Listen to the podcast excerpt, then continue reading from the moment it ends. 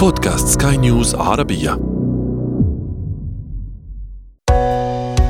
حياتنا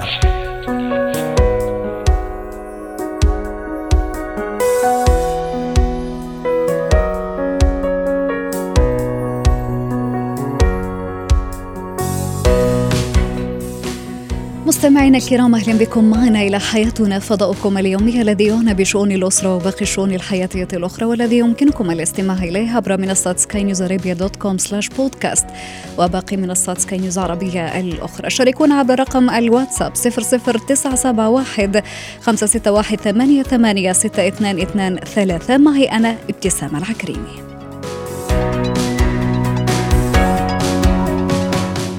نتحدث اليوم عن الأساليب التي يستطيع الشريك من خلالها أن يغير بعض الأمور في الطرف المقابل دون التسبب بأي مشاكل ودون إلغاء شخصيته، عن أسباب تعلق الطفل الزائد بالأم وكيف نتعامل معه، وعن مهارة التعاطي مع الشخصية السامة. هو وهي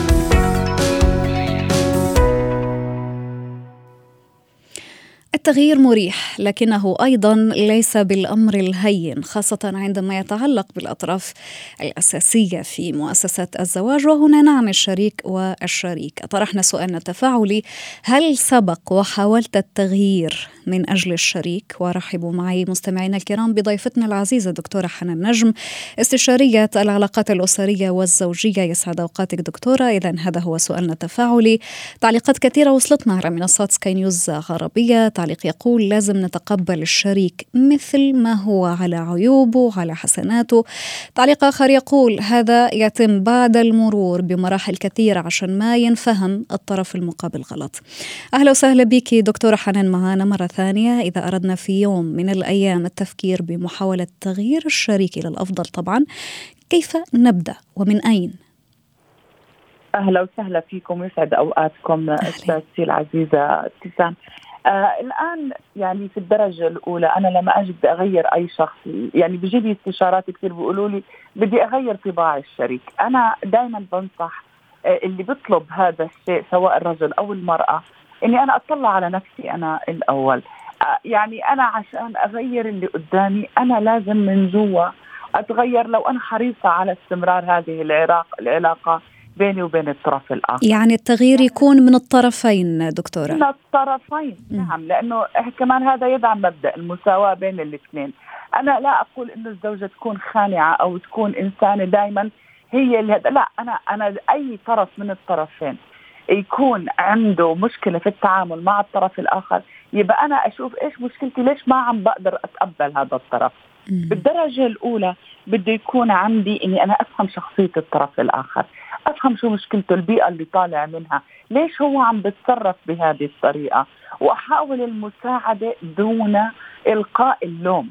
أوكي، هلأ أنا هدول الشركاء طبعا يعتمد لو إنه مثلا متزوجين، تمام، يبقى أنا أريد أن أكمل هذه الحياة الزوجية بطريقة يعني خلينا نقول صحية صحية سليمة. نعم الأولى، نعم أول شيء بدي ألجأ لمساعدته للتغيير. أنا قبلت إني أنا إني أنا أكون شريكة مع هذا الشخص. م- طيب ما أضلني ألقي اللوم عليه، أنت كذا أنت كذا، أجرح أو إنه هو أو استعمال ألفاظ بتضايقه أو جرح المشاعر مثلا.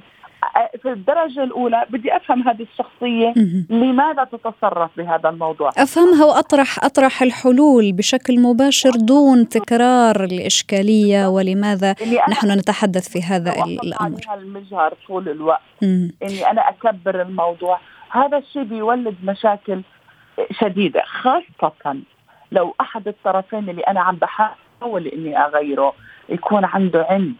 هلا لما يكون شخص شخصيه عنيده، وهذه مشكله، الشريك العنيد بيولد الغضب طبعا، بيولد ال ال ال ال ال ال يعني عارفه لما مثلا كل ما الومه اكثر، كل ما اخبره انه هو المخطئ اكثر، هذا كله، وكل ما ربما هو يصر على طبعه اكثر. بالضبط بالضبط، فانا لازم اكون اذكى من ذلك. مم. اذا انا بدي اكمل هذه العلاقه اساعده على تغيير للافضل. في بعض الأحيان ناس بتحب مثلا سيل فريزنج، أو خلينا نقول مش مدح بس، إني أنا مثلا أقول له أنا على فكرة عم بحاول اني انا نتواصل احسن علشان انا بحب اشوفك بالصورة المثالية. يعني أقدر التقدير، هنا نتحدث عن التقدير، مبدأ التقدير بين الشريكين. طيب دكتورة حنان، ما هي الأساليب اللي سبق وحضرتك مثلا اقترحتيها على اثنين التجأوا لخبرتك بهذا الموضوع؟ نعم، أول شيء بالدرجة الأولى وضع حدود للعلاقة من البداية عزيزتي ابتسام. كيف يعني؟ يعني أنا في عندي زي إشارة ضوئية، ضوء أخضر أحمر أصفر. الأخضر أوكي إنه إحنا في هذه العلاقة في هذا الموضوع بالذات it's okay وكل شيء مسموح في هذا الموضوع. لما نيجي في مواضيع أخرى مثلا هذه خط أحمر لا يجب تعديها كطريقة التعامل ك ك ك هذه حدود العلاقة لازم تنحط من بداية العلاقة. أعطي مساحة للي قدامك شوي، مش لازم دائما أنا كمان أتدخل وأتدخل بكل كبيرة وصغيرة. يعني في مساحة للتحرك، مساحة لل... لل... بدون يعني، وبس الطرف الآخر لا يستغل هذه المساحة مم. بطريقة آه يعني غير لائقة. لابد يعني أنه تكون في مساحة للتعامل بحرية دون آه يعني مثل ما يقال دون إزعاج آه الطرف المقابل، سواء. وهنا نتحدث، خلينا نغوص أكثر في حياة الشريكين، نتحدث آه. عن اللبس، عن الحكي، طريقة التعاطي مع الأمور، طريقة الأكل، حتى لأنه كل هذه الأمور قد آه تشكل ربما يعني معضلة في طريقة التعاطي فيها بين الشريكين. صحيح دكتورة؟ وب... مليون بالمية عزيزتي. وفي عندك كمان موضوع الثقة المتبادلة. يعني أنا مثلا مع هذا الإنسان إني أنا أضلني أشك أو إني مثلا أحس إنه مش مرتاح أو أوصل هذه المعلومة كمان، هذا الشيء بيخلي ال... ال... الشخص الآخر كمان يشعر بعدم الارتياح. أحسن التواصل. كيف بدي أحسن التواصل هذا؟ مصارحة. المصارحة هي أسهل الطرق لإني أنا أحاول إن يكون عندي تواصل جيد مع الطرف الآخر. كيف بتكون المصارحة؟ عن طريق مثلا إني أنا أختار الوقت الصحيح للحديث، أجلس بهدوء، أتبادل النقاش حول الخلافات والعقبات، أستمع لمشاعره، يستمع لمشاعري العارقة بداخلي، أساعد على الفهم أكثر. ودائما في موضوع طرح الأسئلة اللي يكون فعلا الإجابة تبعتها حتحل المشكلة اللي بيني وبين هذا الشريك، مش تزودها. يعني الطريقة يعني تكون بناءة ومش هدامة، هذا النقد يكون نقد بناء. بالضبط بالضبط، مش مجرد اللي أنا بس أحط الشريك وأقعد ألوم ألوم ألوم ألوم طول الوقت، ما حيصير في حل. لازم أوضح في الأول إنه إحنا نحن نسعى إلى الإصلاح، الإصلاح وترميم هذه العلاقة وترميم هذه العلاقة. هذا الأمر ربما يعني مهم جدا دكتورة حنان، في أنه ما أنفهم من قبل الشريك أني بحاول مثلا أني ألغيله شخصيته. آه هذا الموضوع كيف أستطيع أني أتجنبه؟ كيف بإمكاني تحقيق التواصل بشفافية وبصراحة وبليونة، وأني ما أجرحه وما أنتقده نقد هدام من منطلق أني بحاول أوصل له وجهة نظري دون أني ألغي له شخصيته؟ نعم، في البداية لما أتكلم عن هيك موضوع بدي, بدي في البداية أختار الوقت الصح. يعني مش هو جاي من برا عنده مشاكل وأنا عارفة تعبانة من الشغل، تعال بدي بدي أقول لك على كذا كذا مم. كذا. أول شيء بدي أختار الوقت الصح. ثاني شيء بدي البريزنج، أو إني أنا أقول له على فكرة إحنا يعني أنا دايما أسعى إنه إحنا نعيش بطريقة مسالمة. أمهد له، إحنا خلينا أمهد له، أتحدث عن مشاعري. هذا بنسميه الذكاء العاطفي، الإيموشنال إنتليجنس. إنه دايما لما أنا أجي أش... بدي أحكي مع أي شخص حتى أكسبه لطرفي، المشاعر تلعب دور كبير جدا، حتى لو كان هذا الشخص قاسي القلب أو غير لين الطبع. كيف؟ يعني مثلا ممكن أقول له أنا بفكر بكذا وكذا وكذا لأني مثلا أحبك، لأني أتعاطف معك. يعني كل موضوع أتكلم فيه أدخل فيه قصة العاطفة. هذا جميل. عشان أقدر أتواصل معه بطريقة صح. ترى أنا بعمل كذا وكذا كذا لأني محبتي للفاميلي تبع لعائلتي لأولادنا. فدائما شغلة أي شخص حتى يعني مع الأصدقاء مع ناس بدك تكسبيهم لا توجهي لهم الكلام بطريقة مباشرة واحد اثنين ثلاثة، لا دائما دخلي المشاعر في الكلام. جميلة هذه الطريقة وذكية أيضا. نعم. بعد كده أبتدي أتكلم عن المشكلة. كيف أبتدي أتكلم؟ أول شيء طرح كم سؤال، بس مش الأسئلة اللي توصلني للجواب على طول، لا. إيه كيف كان يومك اليوم؟ شو عملنا؟ شو شو كذا؟ بعدين ببتدي أدخل بالموضوع شوي شوي شوي شوي بطريقة زي ما يعني أفتح له شهيته، أفتح شهية الشريك على الحكي والتواصل على الكلام. نعم زي ما قلت لك اختيار الوقت الصح، لأنه في ناس على طول في سرعة على فكرة كذا كذا ما وصلنا لأي حل، خصوصا في الشريك العنيد أو المصمم إنه هو رأيه دائما صح. بعدين في عنا موضوع يعني زي ما قلت لك دائما احنا نفتقد هذا الشيء وأنا بطالب فيه الحقيقة إنه نعلم لو أجعلها مادة تدرس يا ريت، اللي هي الذكاء العاطفي والذكاء الاجتماعي social and emotional intelligence. جميل. شكرا جزيلا لك دكتورة حنان النجم استشارية العلاقات الأسرية والزوجية على كل هذه النصائح الثمينة، يعطيك ألف عافية. زينة الحياة. قد يكون من الطبيعي أنه الطفل يكون قريب من أمه وملازم لها ومرتاح لوجودها معه طول الوقت، ولكن عندما ينقلب الأمر إلى شدة التعلق بالأم هنا يصبح الموضوع بحاجة للنقاش حول أسباب هذا التعلق الشديد. رحبوا معي مستمعينا الكرام بالدكتورة منى لملوم الخبيرة النفسية والتربوية. يسعد أوقاتك يا دكتورة. يسعد أوقات حضرتك أستاذة ابتسام. أهلا وسهلا دكتورة. يعني لما يكون الطفل في بعض الحالات شديد التعلق والالتصاق الدائم بالأم، ما الأسباب؟ آه إذا الأسباب هنتكلم فيها فأنا لازم في الأول أشوف إنه الطفل آه ما عندوش مرض معين. يعني لو الطفل في وقت معين هو تعبان أو كده ده طبيعي، كل الأطفال هتمر بيه. لكن لو في أسباب نفسية فهتكون بقى آه أسباب مختلفة. آه لو الأم علاقتها بالولد كويس والأب آه قاسي وشديد وبيعاقبه وبيضربه، فالأم هنا بتبقى مصدر الأمان الكامل بالنسبة له، فهيبقى الملجأ الأكبر الملجأ والمنجا بالنسبة له فعلا، فهيبقى بيجري عليها على طول وتعلقه بيها أكبر. إيه لو الأسرة ما عندهاش تواصل مع المجتمع الخارجي فطبعا هنا برضو هيبقى، يعني بمعنى أنه ما يكونوا اجتماعيين كتير، ما يكونوش اجتماعيين، ما يكونش عندهم المجتمع اللي بيبقوا موجودين فيه، نادي مثلا أو بيروحوا لأصحابهم أو بيزوروا قرايبهم، فهتلاقي الطفل ده دايما ملتصق بالأم بشكل كبير جدا. ووقت ما بيخرجوا لأن خروجاتهم ما بتبقاش كتير، وفي بعض الأسر بتبقى كده فعلا الأب بيبقى مانع الخروجات أو لازم الأم تفضل في البيت، ولو هيخرجوا لازم يخرجوا سوا، وبالتالي هو بيبقى مشغول على طول، فالخروجات بتبقى قليلة، فالطفل ما بيشوفش المجتمع الخارجي سن صغيرة كتير.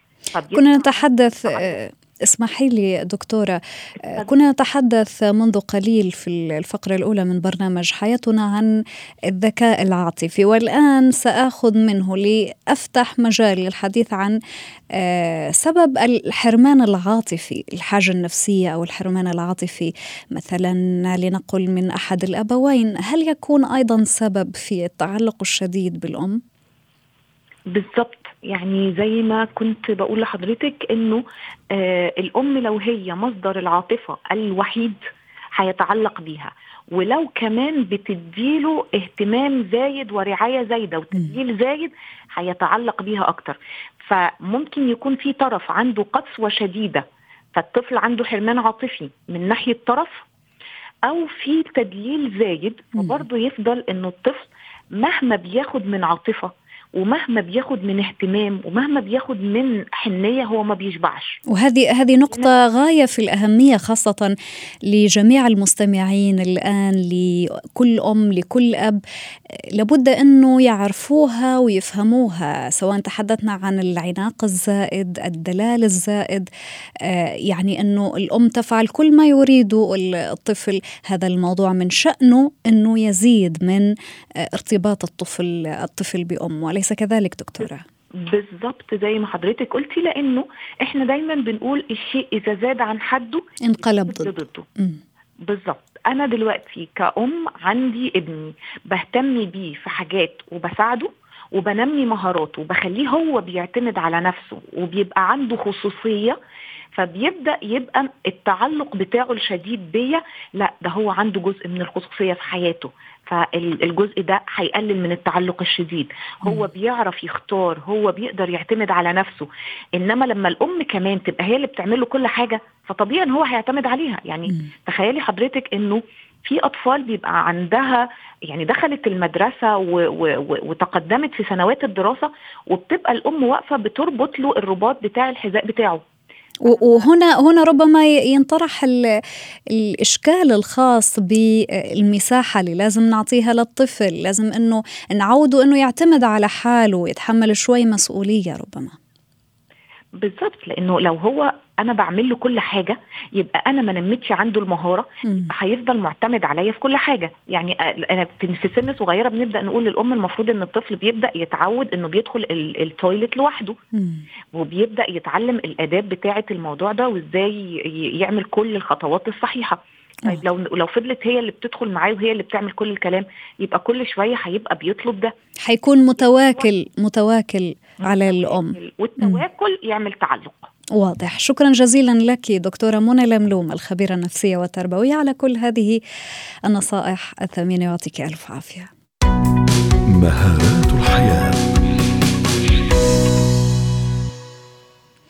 كثيرا ما نكون موجودين ربما بين الشخصيات السامة في محيط حياتنا، نتعامل معهم بشكل مباشر يوميا، ودائما يشعرون بالإحباط وبعدم الارتياح، لكن لابد أن يكون هناك قواعد مهمة للتعامل بطريقة إيجابية مع هؤلاء الأشخاص. رحبوا معي مستمعينا الكرام بضيفتنا العزيزة أستاذة فاتن السلامة، مدربة مهارات الحياة. أهلا وسهلا فيك يا أستاذة فاتن.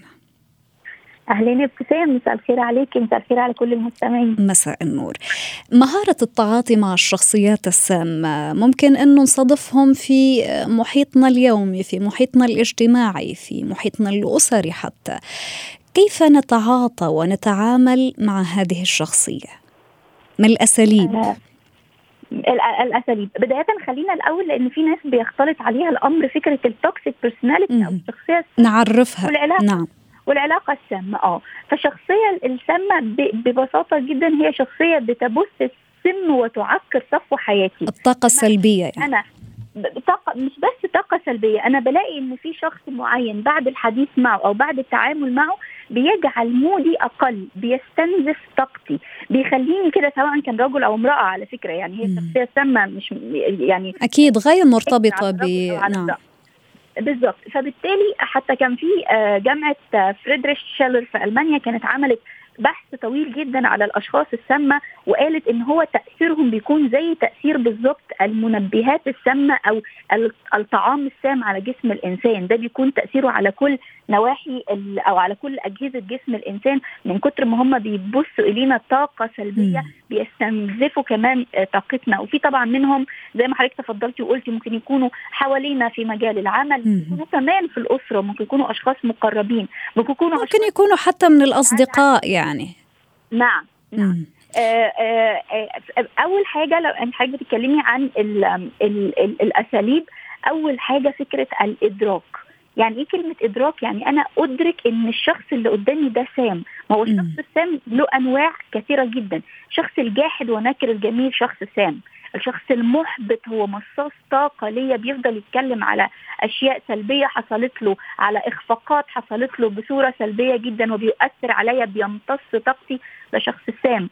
صانع الدراما وممثل دور الضحية، ده شخص سام. ففكرة إن أنا أدركت إن الشخص اللي قدامي ده شخص سام دي أول خطوة وأول أسلوب في التعافي. ليه؟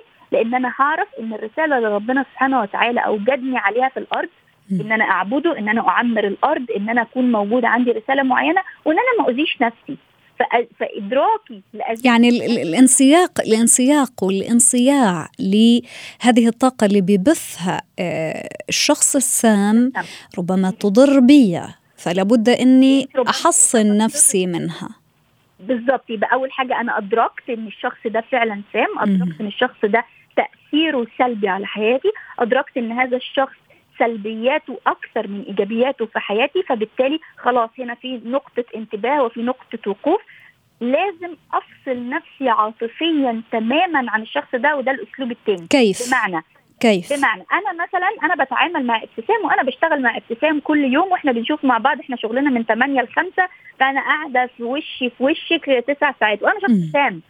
كيف تستطيعي أنت أن أنت تتجنبيني؟ أو كيف تستطيعي أنت أن أنت تقصري من شري؟ هل التجاهل مثلا ربما يلعب دور؟ على حسب نوع. أنا شخص سام، بسم يعني السم اللي أنا ببصه في حياتك نوعه عامل إزاي؟ هل أنا جاحد؟ هل أنا دراما؟ هل أنا بنتقد بشكل سلبي؟ هل أنا شخص شكاك؟